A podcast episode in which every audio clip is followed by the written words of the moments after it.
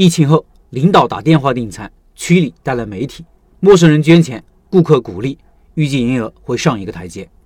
疫情这两年是开店人的梦魇，这种事情一旦发生，我们除了焦虑，还能做些什么呢？我们应该如何在疫情中做最好的自己呢？梅老板今天给大家现身说法。他说：“经常听到大师们说，危机危机中寻找机会，不要轻易浪费任何一次危机。最近这段时间，广安市火了。”因为疫情，广安人自砍，广安终于挤进了北上广的行列。五月九号，我们这里出现了首例阳性病例。十二月，全市开始进入静默状态。我们店原本红红火火、客流如织的场面戛然而止。在五月十三日，我们这个区也进入了管控状态，所有的商铺暂停营业，出门都要通行证。这是新冠疫情爆发以来第一次感受到病毒离我们如此之近。同时，很多医务工作者和志愿者奔赴战场。由于疫情的突发，导致我们当地的一些志愿者在物质后勤保障上有些安排不畅，连一日三餐都成问题。所以志愿者团队在我们餐饮群里发起了供餐请求。在得知这个消息之后，我也是第一时间报了名。当时我们的餐饮群也有十余家店参与了为志愿者和医务工作者免费供餐的活动。从十六号开始，我们店里为志愿者和医务工作者陆陆续续提供了几次免费的爱心早餐。在整个疫情期间，我们免费供餐数量在七百份左右。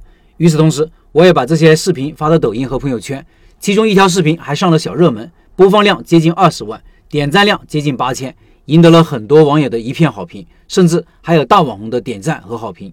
首先声明一下，做这个事情的初衷只是单纯的想给他们提供一点帮助而已。毕竟医务工作者和志愿者才是这场战争的真正英雄，并没有想借这个疫情博眼球、蹭流量、搞宣传。几天后。我们区委商贸局的领导给我打电话，说我们的医务工作者很想念我们店里的面条，希望我们能够继续提供供餐服务。可能是因为很多医务工作者都是我们当地的，基本上都是我的顾客的原因吧。当然，后续供餐也只是收个成本价。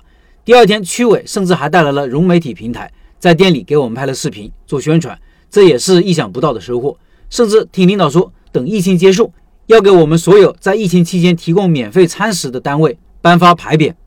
二十四号，有一位远在成都的顾客给我发信息。这位顾客我们都可能从未谋面，他想通过我也为我们的医务工作者捐献一批爱心餐，随后直接转账六百块给我，叫我全权处理，甚至不用给他汇报。能够得到顾客这样的信任，我也是感到十分的荣幸。在疫情期间，我的抖音号的粉丝量还增长了近两百。做抖音我们并不专业，拍视频我们更不专业，只是把店里日常经营的人事物分享到抖音里。这些事情只要坚持做，就一定会起到效果的。我认为它就是一家小店很好的宣传阵地。这段时间在抖音里、在微信里，很多老顾客和陌生人都私信我，表示以后将更加支持和信赖我们。我相信通过这次事件以后，将会有更多的人信任我们。通过这次危机以后，我感觉等到解封后，估计店里的生意又会上一个台阶。无形之中把这次危险化为了机会。为什么会有这样的效应呢？我认为，首先在日常经营中，我们始终保持着一颗向善的心。以前也分享过一位学员家里条件十分困难，我不但免收学费，还送了一些物资给他。在前几年河南水灾时，我店里也做过一次慈善捐助，把当天所有的营业额全部捐献河南赈灾中。在平时的经营中，也偶尔会有一些善举。其次，我的微信好友有六千多人，他们都是我们店里的精准顾客。我们的抖音号保持活跃度。抖音宣传我们也一直比较重视，虽然这次也有十一家兼餐的餐厅，为什么只有我的店有这样的轰动效应呢？应该是我们平时更加注重抖音宣传，加上我们平时积累的这么多的微信顾客好友，所以才在这种突发事件的时候，作用才能得到成倍的放大。所以我认为一家店成功啊，原因是方方面面的。一家面馆能生存一年，靠的是产品加选址；一家面馆能生存三年，靠的是产品加选址加运营。一家面馆能生存十年，靠的是产品加选址加运营加人品；一家面馆能生存一百年，在上面的基础上，我认为还应该加一个企业文化。这是我的个人理解，不知道是否正确，还请各位指正。最后，祝各位老板在开店的道路上一帆风顺。以上是梅老板的分享。